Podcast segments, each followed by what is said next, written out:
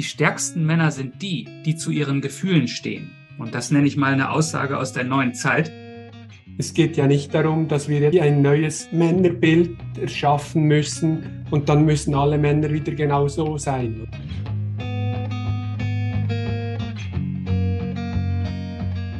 Ja, hi Philipp. Schön, dass wir hier beisammen sind und ich könnte dich ja jetzt fragen, wie geht's dir? Aber wo wir gerade beim Thema Konditionierung und Verhaltensweisen, Anpassungen, Rollenbildern sind, die Frage ist immer, meine ich das ehrlich? Also möchte ich jetzt wirklich von dir wissen, habe ich eben die Zeit, jetzt mir mich so darauf einzulassen, von dir eben zu erfahren, wie es dir wirklich jetzt geht. Und zwar in welcher Intention, äh, welcher Tiefe auch immer. Und das ist ein spannendes Thema, weil wir sagen ja oft Sachen, die wir einfach so aus gesellschaftlicher Verflogenheit aussprechen. Aber ob wir das dann wirklich meinen oder wie wir es meinen, ist offen. Oder auch das Thema, wie heißt du? Aus meiner Sicht ist es häufig so, dass wir einfach, wenn wir Menschen kennenlernen, immer als erstes fragen, wie heißt du? Aber eigentlich interessanter wäre ja, wer bist du? Und deswegen, Philipp, frage ich dich jetzt einfach mal, wer bist du? Danke, Donatus, für die Frage. Wenn ich mich so in einem Satz beschreiben darf, dann würde ich sagen, ich bin ein stark erhöht wahrnehmender Mann, der sich mittlerweile meistens gelassen durch die, unsere laute, extrovertierte Gesellschaft bewegt. Aber das war natürlich nicht immer so. Wir Menschen werden ja schon seit frühester Kindheit durch unsere Gesellschaft, zum Beispiel durch unsere Eltern, unsere Schule, unsere Freunde, Kirche und so weiter, konditioniert und geformt. Ja, das sehe ich ganz genauso. Und ja, ich habe mal den Spruch gehört, dass Konditionierung an sich gar nicht das Problem ist, weil jede Handlung, beispielsweise als Familienvater wie bei dir, ähm, irgendwo auch Konditionierung ist gegenüber deinen Lieben, Liebsten. Und dass es eben um die Negativkonditionierungen geht. Und daher ist es, glaube ich, ein ganz, ganz spannendes Thema. Ne? Und ähm, dieses Entdecken, wer wir eigentlich hinter den Masken sind, hinter diesen ganzen Rollen, die wir spielen, hinter den, äh, hinter der Kleidung, hinter dem Gesichtsausdruck, also was da wirklich in uns steckt. Und ich habe das Gefühl, dass wir, je mehr wir uns in der Gesellschaft so befinden und eben aufwachsen in, in einem gewissen Umfeld, Familie, Schule, ähm, wir da weiterschreiten und äh, vielleicht nicht so bewusst uns damit beschäftigen, wer wir eigentlich wirklich sind und was wir eigentlich wirklich möchten und wie wir gerne wirklich sein würden. Ähm, und immer weiter Fortbildungen machen, immer weiter größer voran. Ähm, dass, ja, dass es eigentlich dann manchmal darum geht, im Endeffekt sich eigentlich zu erinnern. Also das heißt, zurückzukommen. Also statt Fortbildung eher in so eine Rückbildung zu kommen, um zu gucken, wer steckt wirklich in mir drin. Wie siehst du das?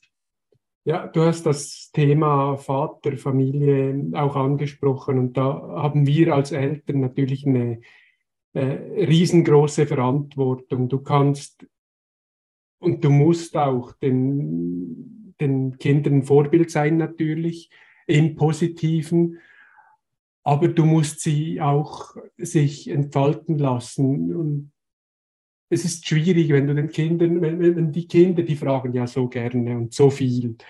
Und da musst du halt auch immer Antworten parat haben. Es, es ist halt einfach so. Oder das macht man halt so.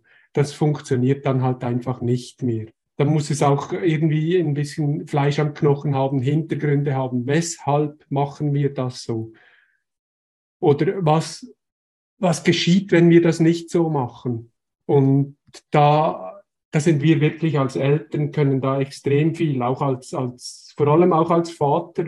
Wenn ich jetzt zurückdenke an, an, an meine Kindheit, äh, schon lange her, äh, da war halt der Vater hatte dann noch eine andere Rolle, oder? Der Vater war da der Ernährer, der Vater ging am Morgen aus dem, aus dem Haus, kam am Abend nach Hause, äh, war dann müde, äh, konntest du nichts mehr groß fragen und so. Aber heute, in der heutigen Zeit, denke ich, haben wir auch als, als, als Väter da eine, eine wichtige Rolle, auch Vorbilder zu sein als Mann äh, und unsere Kinder da zu unterstützen.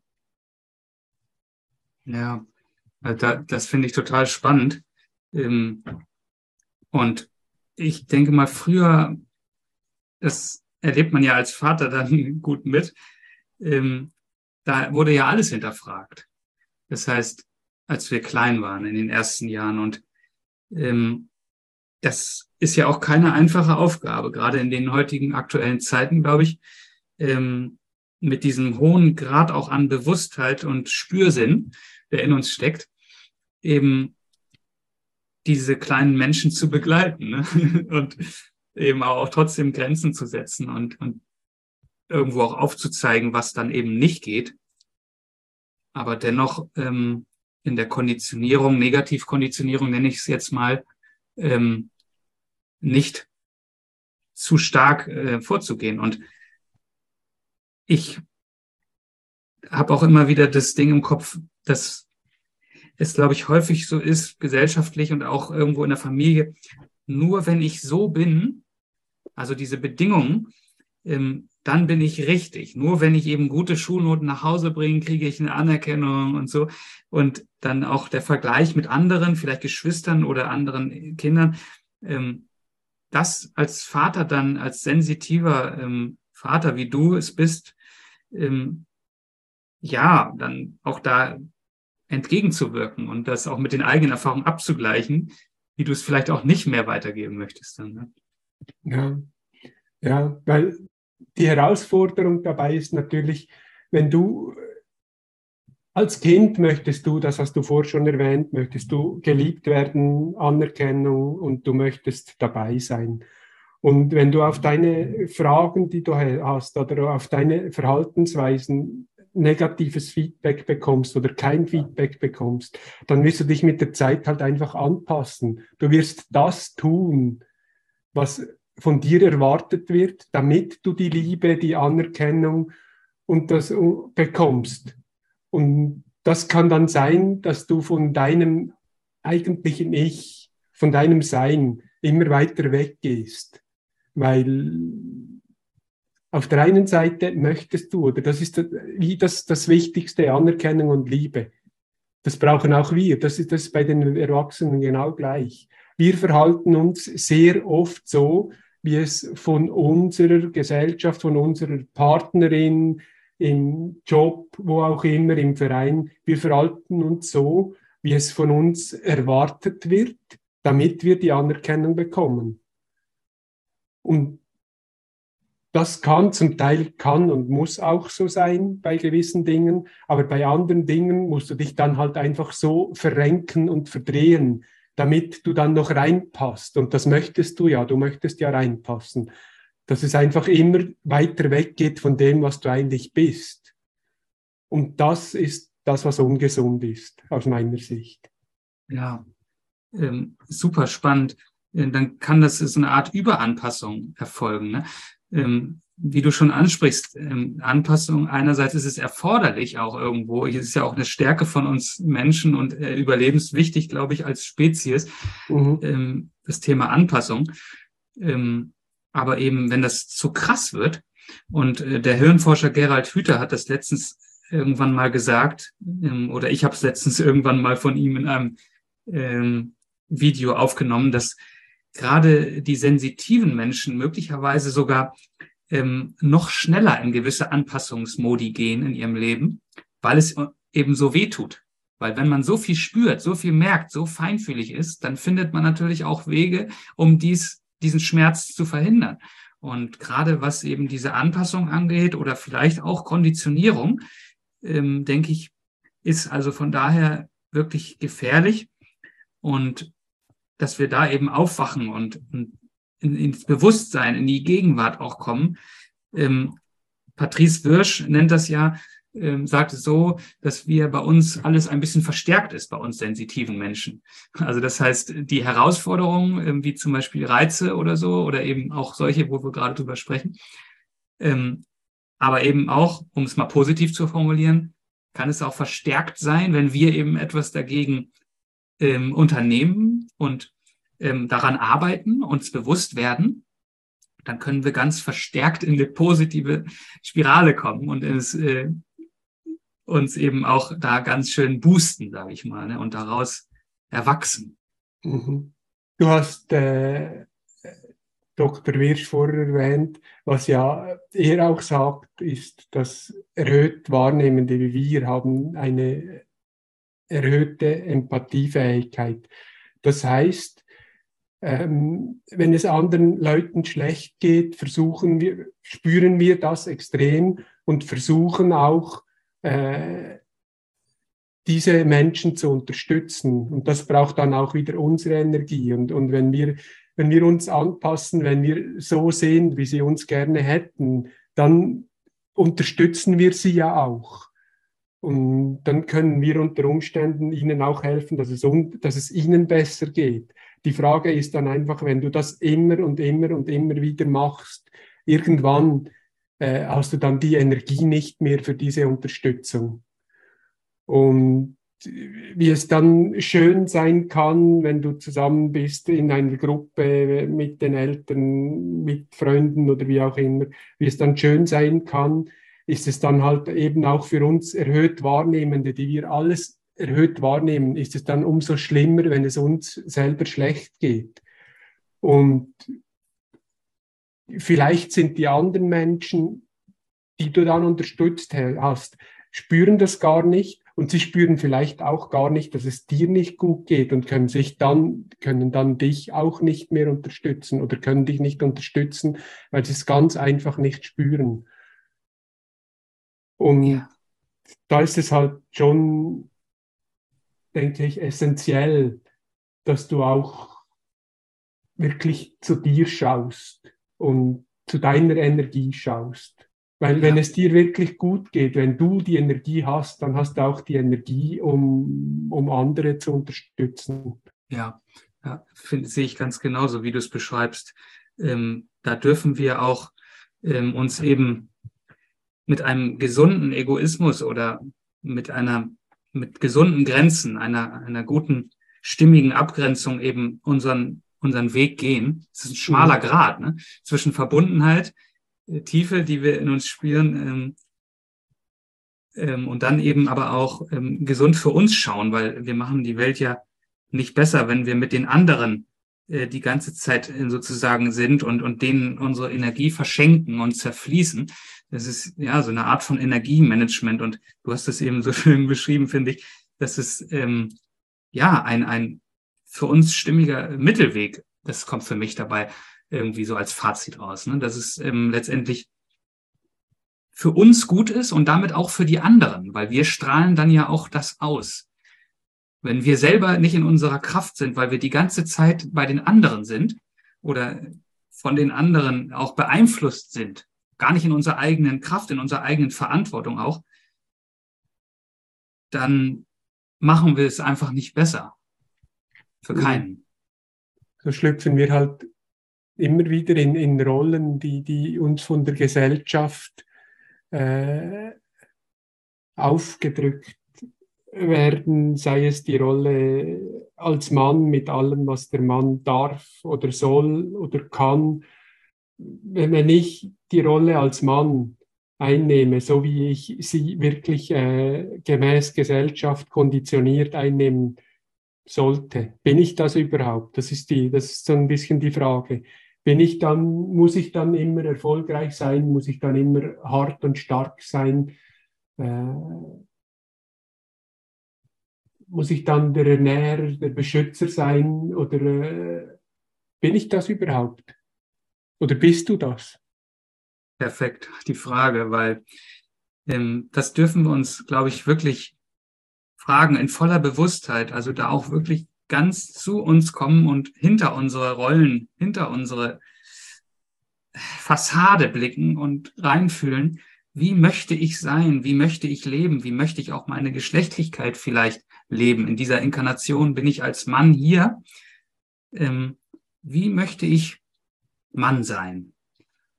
Oder eben, wie möchte ich Frau sein? Und ähm, ich glaube, das ist eben eine Kernfrage, was du gesagt hast, was du gefragt hast, äh, Philipp. Und ähm, denn ich glaube, wenn wir an uns vorbeileben, also wenn wir sozusagen neben uns her unbewusst sind, ähm, dann können wir nur in dieser Konditionierung, aber nicht wir selber sein. Und ähm, es gibt ja auch dieses Zitat, das falsche Selbstbild ähm, zu leben äh, krank macht. Ne?